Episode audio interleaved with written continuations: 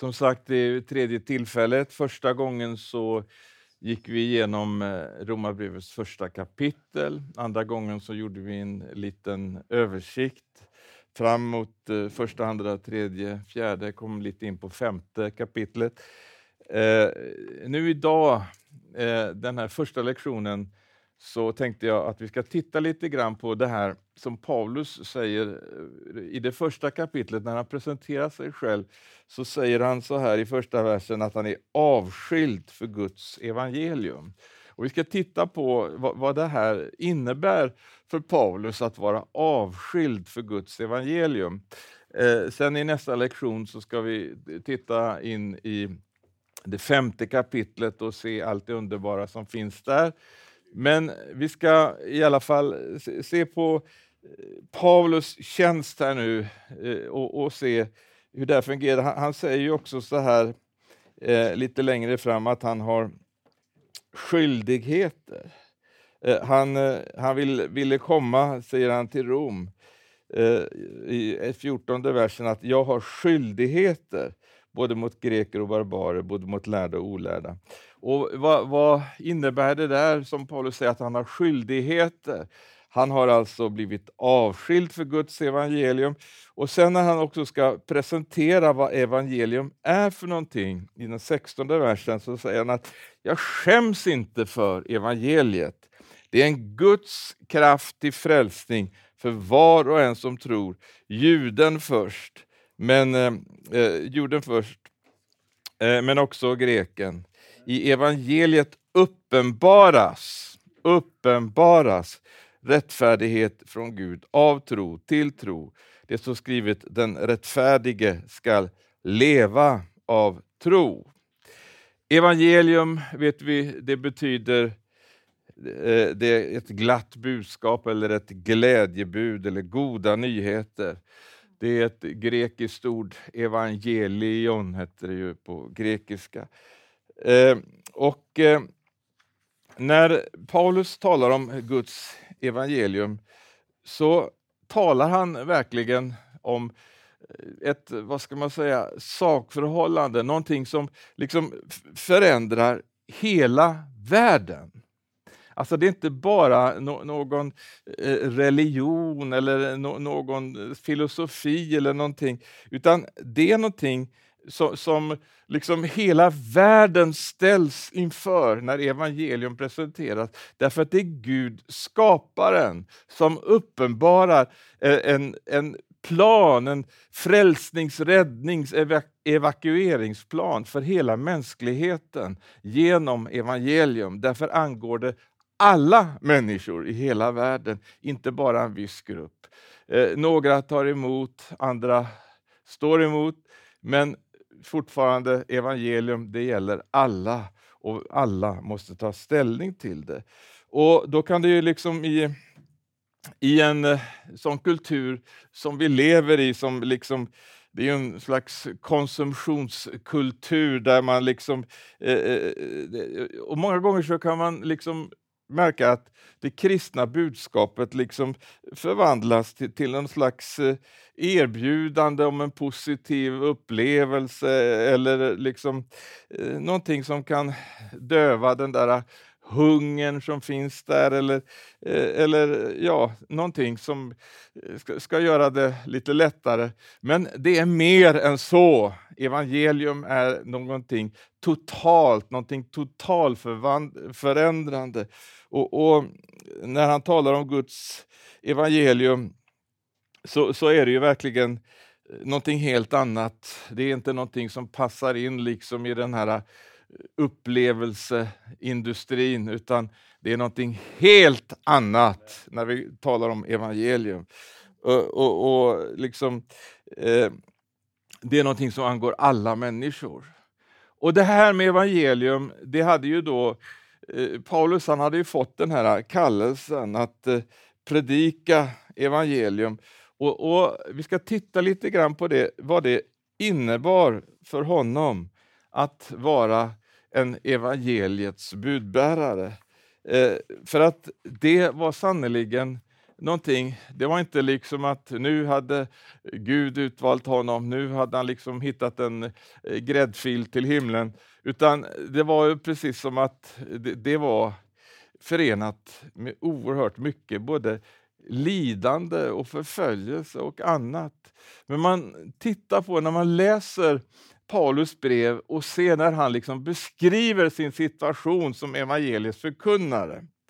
Eh, och, och, hur liksom överlåten han verkligen var till detta. Att eh, det fanns liksom ingenting utav allt. Man, bara man kan läsa en lista ibland när han räknar upp allt som liksom har drabbat honom. Och man bara tänker, bara en sak av allt det där andra han, han räknar upp skulle kunna få en till att börja fundera. Liksom.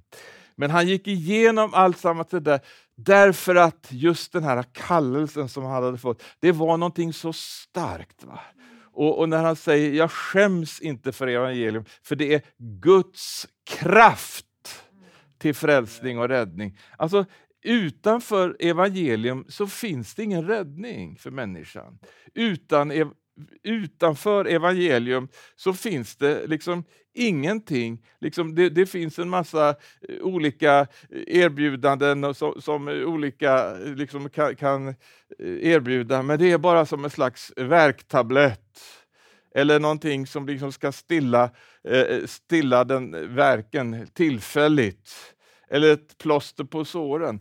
Men när evangelium kommer, då vet vi, då kommer liksom den här riktiga hälsokuren som, som, som, som totalt förvandlar, som ger oss ett nytt liv. Halleluja! Det, det, är liksom det som är den totala skillnaden mellan alla de här andra filosofierna och Guds evangelium. Och Det är därför som Paulus då så går in för, för den här kallelsen på det alltså, otroligt överlåtna sättet som man gör. Och det är naturligtvis inte bara genom en slags eh, inre eh, liksom drivkraft, utan det står ju att, eh, att eh, det är Guds kraft. Det är Guds kraft. Och han talar på ett ställe om att denna Guds kraft som mäktigt verkar i mig. Så att där har vi ju själva hemligheten till det som, som han liksom går igenom. Men vi kan titta när, när Herren kallade honom, han, han berättar själv om det här i Apostlagärningarna 26 och 17, så, så, så säger han, återger vad Herren hade sagt till honom, Apostlagärningarna 26 och 17. Jag sänder dig till dem för att öppna deras ögon för att vända dem från mörker till ljus, från Satans makt till Gud, så att de får syndernas förlåtelse och en plats bland dem som helgats genom tron på, på mig. Och, och, så säger han, han står alltså inför en kung här nu och, och vittnar det här. Han har blivit tillfångatagen och, och han ska dömas. Därför, kung Agrippa, har jag inte varit olydig mot den himmelska synen. Jag har predikat först i Damaskus, sen i Jerusalem och hela Judeen och även ute bland hedningarna att de ska ångra sig och omvända sig till Gud och göra gärningar som hör till omvändelsen. Och eh, han, han, eh, vi ska ta några bibelord här nu och titta på det här. Eh, när eh, vi vet, för Paulus som då tidigare hette Saulus, Eh, hans omvändelse skedde väldigt dramatiskt.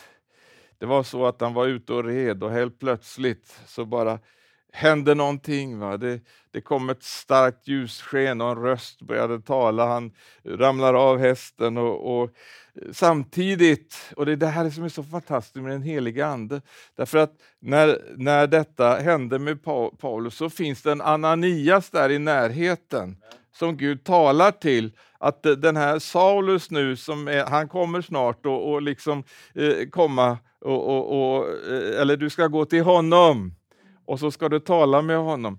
Nej men oh, det vågar jag inte, han, han, som är ute för att liksom döda de kristna och så vidare. Nej, du ska tala till honom och, och i Apostlagärningarna 9 och 15 så står det Herren sa till Ananias, gå, för han är mitt utvalda redskap för att bära fram mitt namn för hedningarna och kungar och Israels barn och jag ska själv visa honom hur mycket han måste lida för mitt namns skull. Ja, vilken kallelse! Att eh, få en kallelse att lida för Jesu namns skull.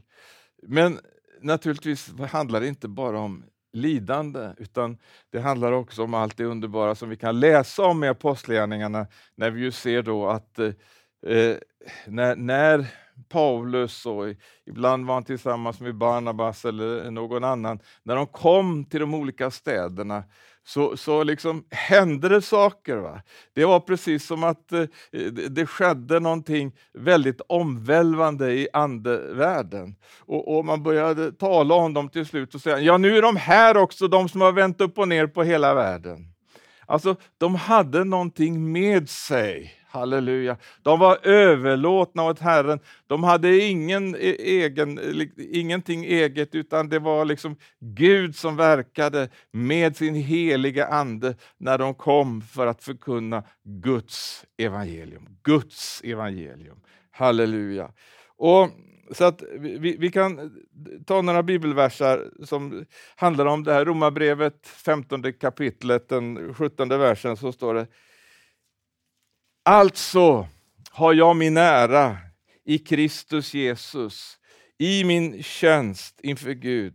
Jag vågar inte tala om annat än det som Kristus har gjort genom mig för att föra hedningarna till lydnad.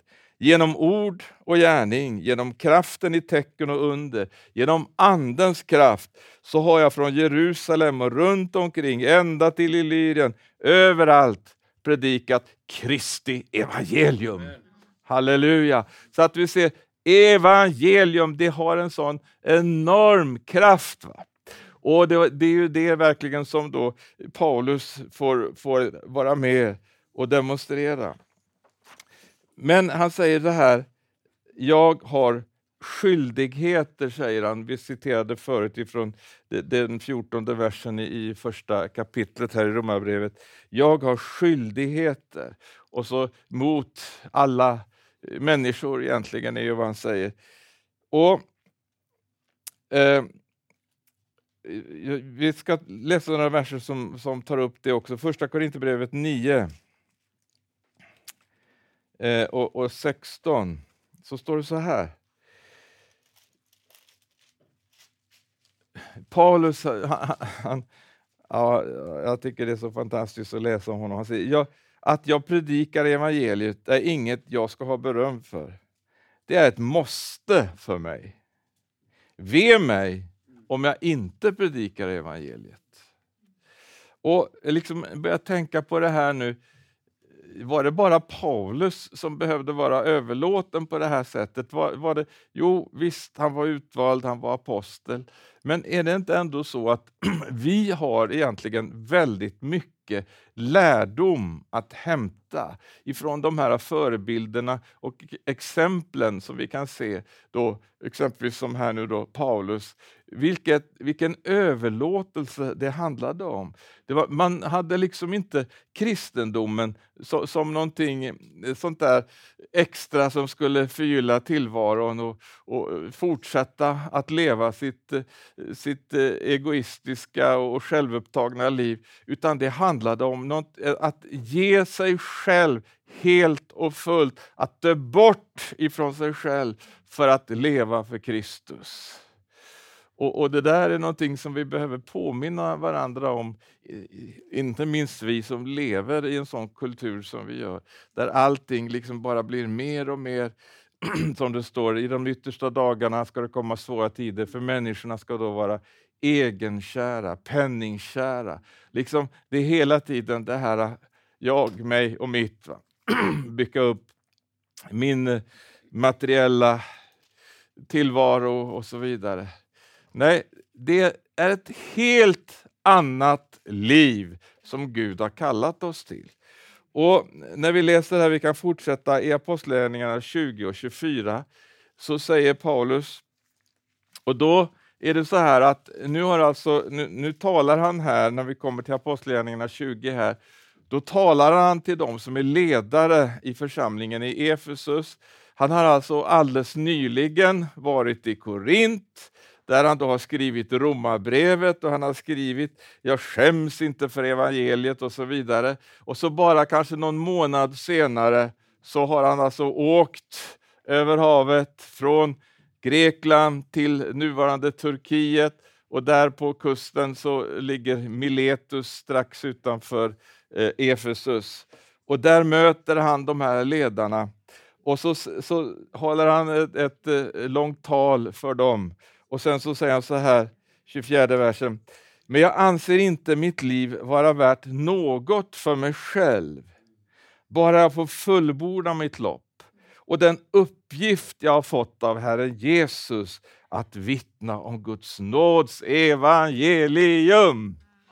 Halleluja! Så att det, det, liksom, det, det fanns ingenting annat. Liksom, eh, ja, en, en, del människor i världen skulle säga ja, men han är en fanatiker. Och, och, och ur världens synpunkt så är det att leva ett kristet liv eh, utifrån det, den filosofi och det tänkesätt som finns där ute, så är det naturligtvis fanatiskt. Men må de kalla oss fanatiker då, vi vet i alla fall att det vi har tagit emot, halleluja, det har vi fått från Gud. Han som har skapat universum och vi vet att det vi har fått, det är det enda som så att säga kan rädda oss ifrån, det står den kommande vredesdomen som det står om också här, vi kommer in på det senare.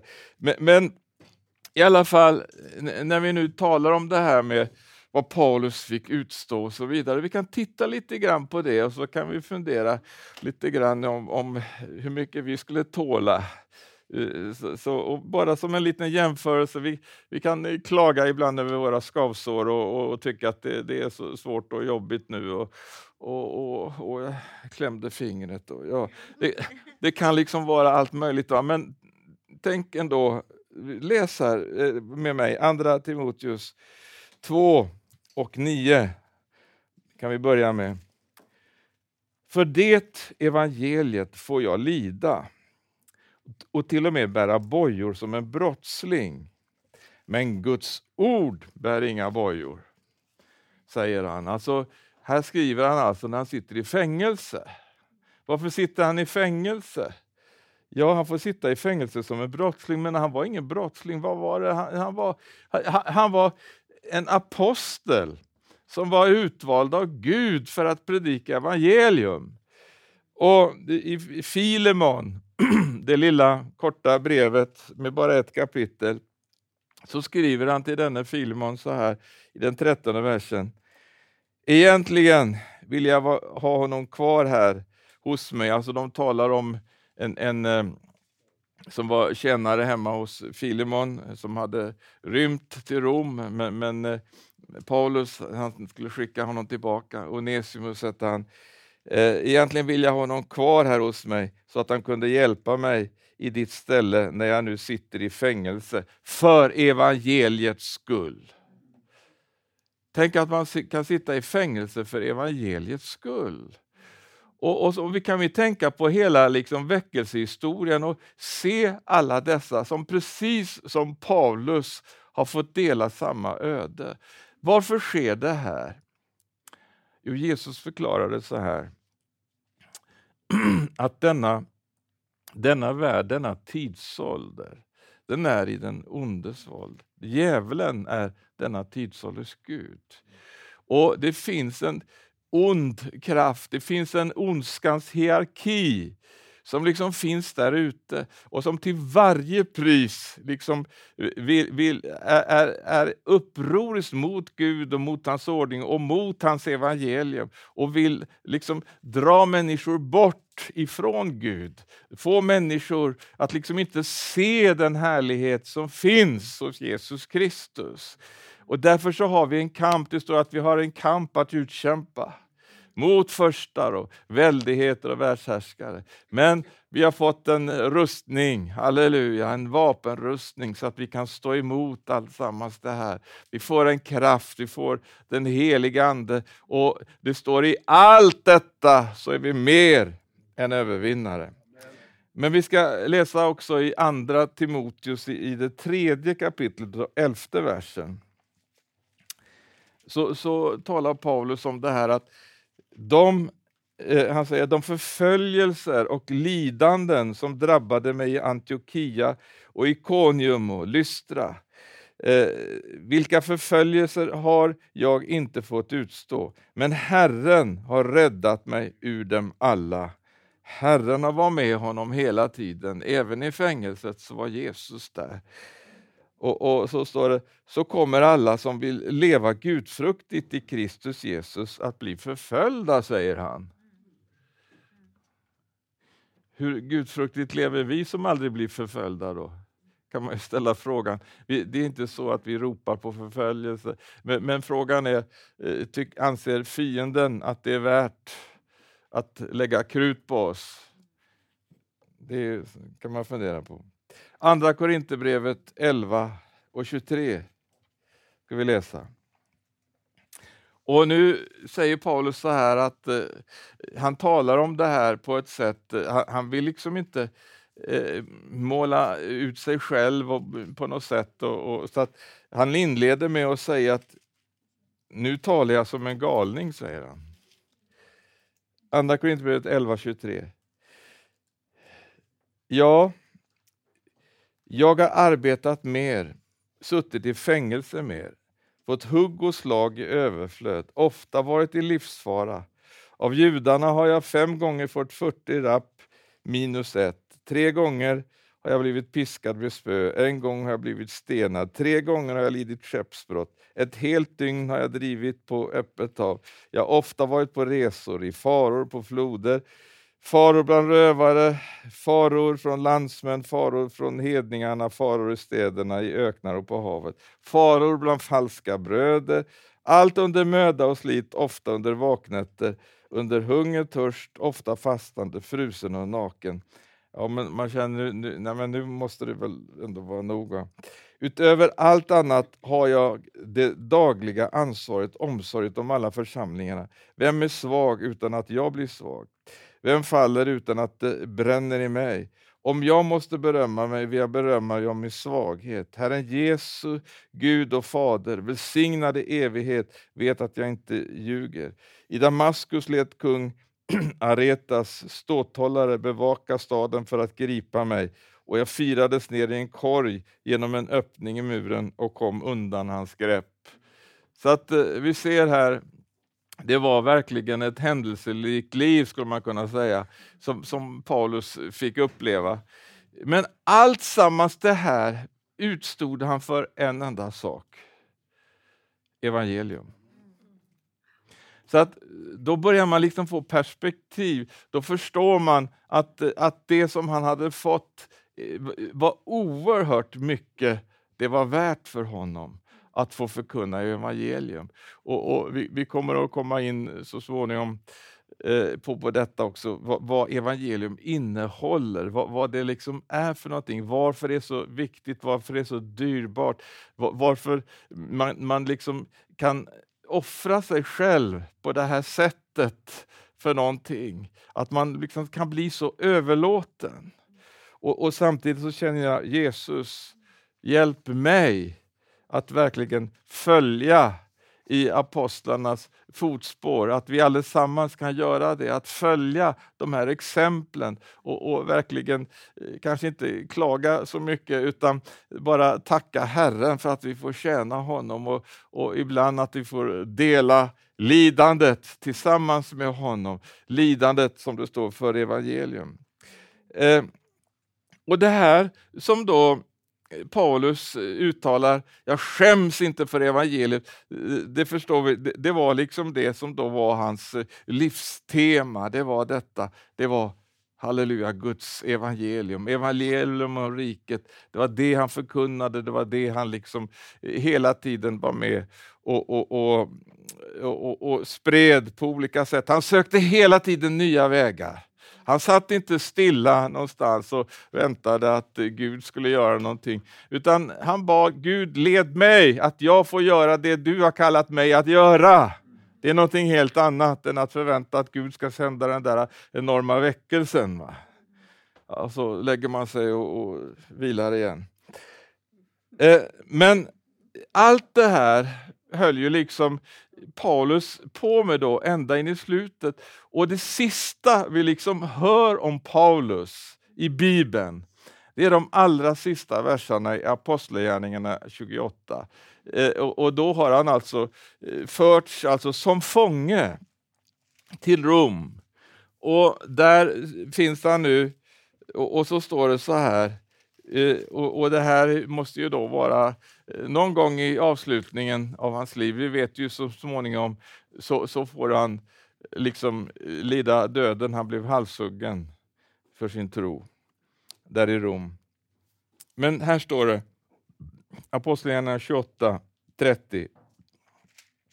I två hela år bodde Paulus i den bostad som han hade hyrt. Och han tog emot alla de som kom till honom. Och vad gjorde han?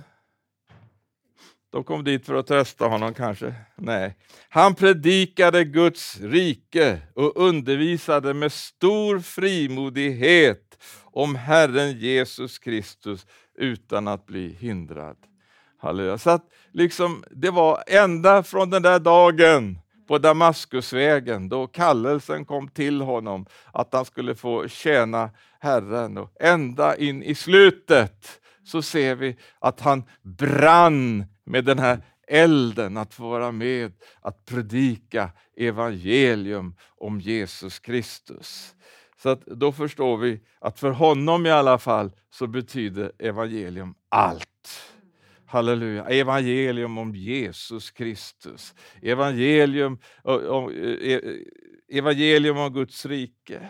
Evangelium som innebär att vi blir rättfärdiggjorda genom tron. Halleluja! Och evangelium som rymmer så oändligt mycket. Och vi, vi kommer att komma in på det. Men eh, om vi då tittar på detta med eh, Paulus som ett exempel för oss, en förebild för oss andra. Eh, han, eh, eh han talar själv till sin andlige son Timoteus, andra Timoteus 1 och, och 8 så står det så här. Eh, han säger till honom så här. Skäms alltså inte för vittnesbördet om vår Herre och inte heller för mig som är hans fånge. Utan bär också du ditt lidande för evangeliet genom Guds kraft. Ja. Så att här ser vi, här, här, liksom, här överförs det, här överlämnas en stafettpinne skulle man nästan kunna säga och, och, och, Det fortsätter genom generationerna. Och vi, vi kan se, alltså jag tycker det är så fantastiskt, jag, när jag skrev min bok Inga andra gudar så fick jag på ett speciellt sätt eh, igenom eh, detta som, som då har med den här, eh, vad ska vi säga, eh, urkristna församlingsmodellen, den fria församlingen, den andefyllda församlingen och liksom hur man fick se hur de som blev ledare på olika sätt fick uppleva precis samma förföljelse. Eh, så att eh, vi ska inte tro att de här andemakterna som stod emot på olika sätt vid den tiden idag har blivit snällare. Det är samma andemakter. De finns där hela tiden och så fort så att säga vi blir brinnande och så radikala som vi ska vara, då finns de där för då, då börjar vi hota dem. Stänger vi in oss och, och liksom inte eh, gör, dem, eh, eh, eh, gör några intrång på, på deras eh, områden, då, då, då kan vi få vara i fred. Men så fort vi börjar att eh, liksom sätta oss i rörelse, halleluja, vi ska sätta oss i rörelse. Vi ska ut med evangelium. Det, det är en ny tid nu. Vi ska vara med och, och, sprida evangelium i det här landet. Vi ska vara med och bli väckta själva och väcka andra. Och, och att Guds armé ska få resa sig i det här landet Halleluja, de som är beredda att liksom satsa sig själva, inte frågar efter sin egen bekvämlighet, inte eh, liksom låter eh, evangelium bli något slags medel till någon slags egen vinning eller bekvämlighet, utan som säger Jesus, jag vill överlämna mig åt dig, jag vill tjäna dig, jag vill ge mitt liv för dig. Där kommer Guds helige Andes eld att utrusta de vittnena som på det här överlåtna sättet är med i det här landet för att föra evangelium vidare. Men vi kan läsa också i, jag, jag, jag fick en bok här, jag ärvde ifrån en broder som gick hem till Herren. Jag kan tyvärr inte läsa den. Kirchen Geschichte. Eh, men jag tänkte vi har en broder här i församlingen som heter Timon som kan tyska. Jag tänkte han ska få läsa den. Här, här finns liksom massor av vittnesbörd utav dem som på det här sättet fick gå samma väg som Paulus och de andra apostlarna fick göra. Där det berättas om eh, genom eh, århundradena de som på det sättet fick, stod upp och många gånger med livet som insats. Jag har skrivit om några av dem också i min bok Inga andra gudar. Men vi ska läsa i, i andra Korinthierbrevet 6 och 1. Så, så har vi då Paulus igen och då talar han till oss så här att som Guds medarbetare, halleluja, det är vi, eller hur? Som Guds medarbetare uppmanar vi er också att ta emot Guds nåd så att det blir till nytta. Alltså med andra vi tar inte bara emot Guds nåd sådär att, eh, att det bara blir någonting för oss själva, utan vi vill också att det vi har fått, det ska kunna bli till nytta för andra.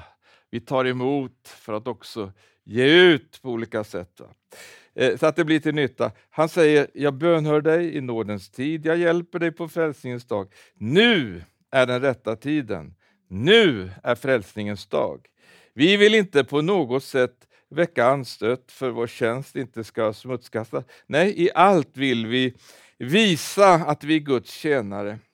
Och så räknar han upp i stor uthållighet, i lidande, i nöd och ångest, i misshandel, i fångenskap och upplopp, i arbete, nattvak och svält, i renhet och insikt, i tålamod och godhet, i den heliga Ande, i uppriktig kärlek, med sanningens ord och Guds kraft, med rättfärdighetens vapen, i höger och vänster hand, i ära och vanära, i vanrykte och gott rykte.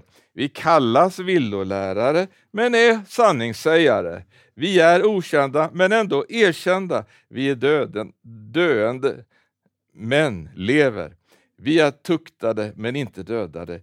Vi är bedrövade, men alltid glada. Vi är bedrövade, men alltid glada. Hur går det till? Vi är fattiga, men gör många rika. Vi har inget, men äger allt. Det ni. Det, det, det, det måste till gudomliga under för detta. Men vi kan fortsätta. I första Petrus 2 och 9 kan vi läsa också. Ni är ett utvalt släkte, ett kungligt prästerskap, ett heligt folk, ett Guds eget folk, för att förkunna hans härliga gärningar. Han som har kallat er från mörkret till sitt underbara ljus. Halleluja. Och i Hebrev, eh, Hebreerbrevet, tredje kapitlet, den första versen, så står det så här. Vi har blivit delaktiga av en himmelsk kallelse. Och vi, det är vi, alla. Vi har alltså fått en himmelsk kallelse allesammans. Så att det, nu är det inte bara några som har tjänster, apostlar, profeter, evangelister, herdar, lärare, utan vi, det inkluderar alla. Och som vi läste här tidigare, så är vi liksom e, e, ett, ett, ett, ett heligt prästerskap, ett utvalt släkte, ett kungligt prästerskap. Vi är alltså präster. Så att det som gäller för Paulus och, och alla de andra, det gäller för oss också. Det finns inga elitkristna och andra sådana här vanliga kristna. Vi, eh, vi har fått liksom en slags eh, bild av det. Ja, men det finns speciella, de som blir liksom speciellt avskilda, eller eh, det finns de som flyttar in i kloster, eller de, de som liksom blir sådana här speciella elitkristna. Men det, det finns ingenting sånt. Utan finns det elitkristna så gäller det oss allesammans. Vi ska vara de här eh, som är kristna till, 100 procent. Eh, vi fortsätter att läsa några bibelversar här och då, då kan vi gå till Efesierbrevet, eh, fjärde kapitlet, första versen. Så säger Paulus så här. Därför uppmanar jag er jag som är en fånge Herre, Eh, märker ni, när han skriver sina brev, han, han, han presenterar sig som en fånge. Många gånger när han skriver sina brev så sitter han i fängelse. Men han får ändå vara till välsignelse. En sån, alltså, det är helt otroligt, här sitter en man alltså inspärrad i ett romerskt fängelse. Men den mannen som sitter där i fängelse, han får bli en välsignelse genom generationerna i 2000 år. Så att till och med du och jag blir välsignade av att Paulus satt i fängelse. Kan du förstå det? Han fick alltså eh, en tid avsatt och där utnyttjar han tiden. Han sitter inte och tittar liksom på, de, på de här eh, mögliga, eh, fuktiga väggarna och råttorna som springer fram och tillbaka och, och liksom tycker att det, det, det, är ju hemskt, Gud, varför ska jag behöva utsättas för det? Utan han skriver brev som uppmuntrar oss i ett par tusen år. Halleluja! Och så vill Gud använda oss. Det finns inga omständigheter som liksom kan hindra oss om vi verkligen vill tjäna Herren. Han vill använda oss. Var vi är, vad som än händer, så vill han låta sin heliga Andes kraft och smörjelse bara flöda genom oss. Om vi inte liksom bara stirrar in liksom i, i, i, det som är runt omkring oss och tycker ja, men nu är det ju hemskt, nu är det fruktansvärt och så kommer självmedömkan och så blir vi självtagna. Och, ja, du vet, det är så lätt i den där, eh, att hamna i det där. Men Herren han vill att vi ska se på Jesus. Halleluja. Se på Jesus. Eh, vi, vi läser vidare här. Vi, vi kan gå eh, Andra Timoteus 1 och 9. Eller vi kan läsa färdigt den där versen, jag tror inte jag läste färdigt den, 4 och 1. Därför uppmanar jag, jag som är en fånge i Herren att leva värdigt den kallelse ni har fått.